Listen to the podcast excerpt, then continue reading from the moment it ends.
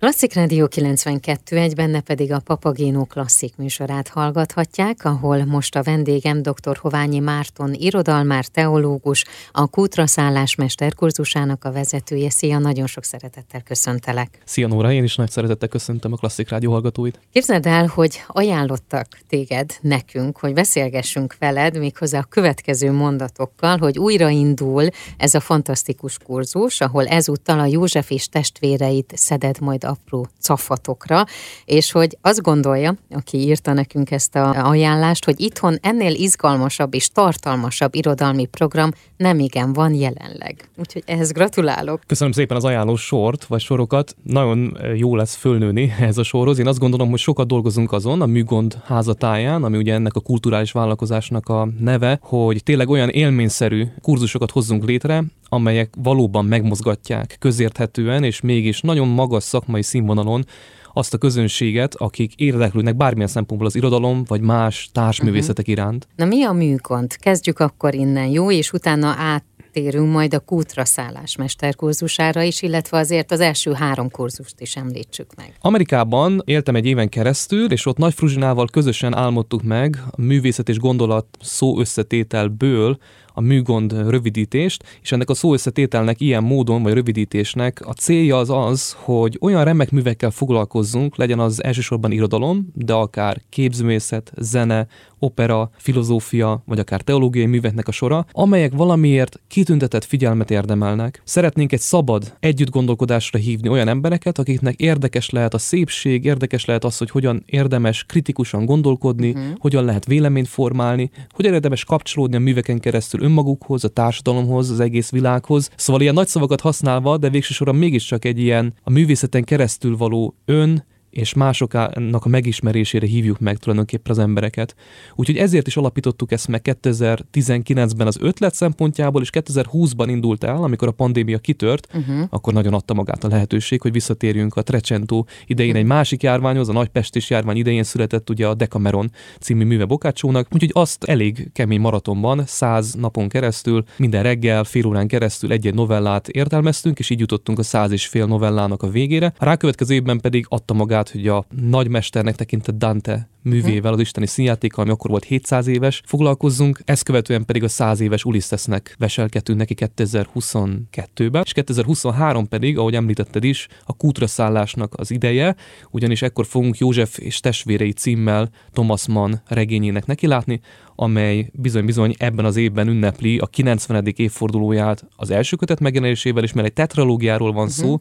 a negyedik kötet pedig most 80 éves, úgyhogy hosszan készült a mű, mi pedig hosszan fogjuk ünnepelni. Ehhez gondolkodni kell, vagy olyan embereknek szól, akik szeretnek gondolkodni, vagy bármilyen előképzettség szükséges-e? Semmilyen előképzettség nem szükséges, olvasni kell tudni magyarul, ez az egyetlen feltételünk, és amúgy meg az a lényeg, hogy valaki kíváncsi legyen. Vagy uh-huh. legyen kedve úgy kikapcsolódni, hogy abban legyen műveltség, hogy azt érezhesse, hogy a végén egy kicsit úgy, úgy szokás mondani ezt, hogy egy centiméterrel magasabban lép ki, hogyha valaki művelt programon vesz részt, szóval hogy egy centiméterrel magasabban legyen hajlandó kilépni egy ajtón, képes legyen arra is, hogy valamilyen módon együtt gondolkodjon egy közösségben. Ez nem azt jelenti, hogy feltétlenül interakcióba kell lépni, de van lehetőség, hiszen az olvasás sokszor magányos tevékenység, és mi egyfajta 21. századi olvasókör is vagyunk. Uh-huh. Ami azt jelenti, hogy itt közösségre is lehet lelni, alapvetően online és offline zajlanak ezek a kurzusok, zömében online szokták követni, de van lehetőség arra is, hogy a helyszínen valaki részt vegyen ezeken az alkalmakon. És azok, akik csatlakoznak, jelen állás szerint, ha nem tévedek, akkor közel 60-an vannak már, akik regisztráltak uh-huh. erre a kurzusra, azok valamilyen módon nyilván a Facebook vagy más lehetőségek révén tulajdonképpen kapcsolódnak is egymáshoz. Ez lehetőséget ad arra is, hogy valamilyen módon a közönség találkozóink, vagy ezek az online események, aktivitások, vízek összefűzzék az egyébként nagyon távoli vidékről érkező uh-huh. embereket, hiszen van nyugdíjas kohómérnökünk, van orvosunk, van jogászunk, pedagógus jelöltünk, uh-huh. érettségizett emberünk, bárki, aki érdeklődik, jöhet. 2023. február 6-ától kezdődik majd tehát a kurzus, és június 23-áig tart, online és offline. Hogy fog felépülni, hiszen 35 előadás lesz. Hogy szedtétek darabjaira? Úgy lesz, hogy alapvetően zajlik majd az irodalomtudományi értelmezés, uh-huh. ugye a négy kötet egyenként hét nagyobb fejezetre bomlik, és ennek megfelelően van 28 alapelőadás, amely kifejezetten azzal foglalkozik, hogy a regény hogyan működik, mitől zseniális, hogyan kapcsolódik össze a Bibliának a szövegével, hiszen onnan származik származik alapvetően a József novella, és ezzel mit csinál Thomas Mann a 20. században egy egészen érdekes konstrukcióban. Ez tehát a fókusz, uh-huh. amelyet egy bevezető és egy záró előadás követ. A bevezető előadás egyébként már elérhető az interneten a Műgond YouTube csatornáján, tehát meg lehet tekinteni azt is, és aztán a végén pedig lesz egy összefoglaló előadás. És ezen kívül mindig arra törekszünk, hogy több perspektívából is lássuk ugyanazt. Ezért van olyan, aki kifejezetten azzal fog foglalkozni extra előadóként, hogy a képzőművészetben a József történet, József és mhm. testvérei hogyan jelent meg. Aztán lesz olyan előadónk is, és ezt talán a klasszik rádió hallgatóinak kifejezetten izgalmas, aki a zene történetében fogja vizsgálni, hogy akár a balett, akár az opera szempontjából a József és testvérei hol volt megtermékenyítője uh-huh. a zeneirodalomnak.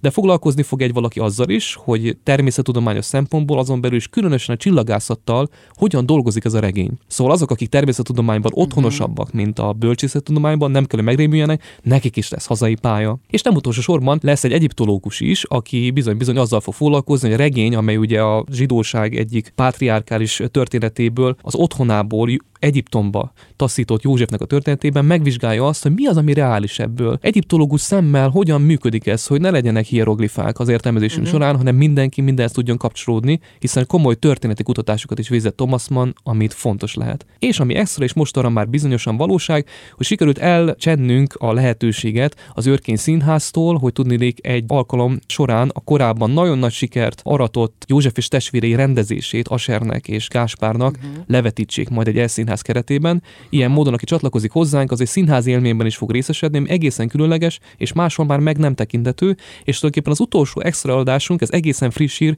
a két rendezővel való beszélgetés lesz, ahol is Aser Tamás, illetve Gáspár Ildikó lesznek a beszélgető partnereim, és velük fogunk arról beszélgetni, hogy hogyan is lehet színházat csinálni egy ekkora monumentális műből. Kik lesznek az előadók? Többes számot ugye rendszeresen használtál, nem véletlenül. Kiket hallhatnak? Így van. A képzőészet terén dr. Nagy Fruzsina lesz az, aki kapcsolódni fog, és ő fog zene szempont mentén eh, haladni. Mona Dániel lesz az, aki zenetörténészként talán sokak számára már jól ismert. Ő az a szereplő, aki tehát megvizsgálja azt, hogy zenei, balett, illetve az opera vidékén mi az, ami inspirálódik innen. És az említett természettudós, aki pedig kapcsolódik hozzánk, Imre Sándor professzor lesz, akadémikus, igen jelentős kutatásoknak a gazdája, és kutatási eredménye eredményeivel nemzetközi szinten is számon tartott tudós. Ahogy említettem, a színház oldaláról Gáspár Ildikó és Aser Tamás, illetve aki pedig egyiptológusként csatlakozik hozzánk, ő pedig Varga Dániel, úgyhogy sok okos és jól beszélő ember az, aki vár azokra, akik csatlakoznak hozzánk.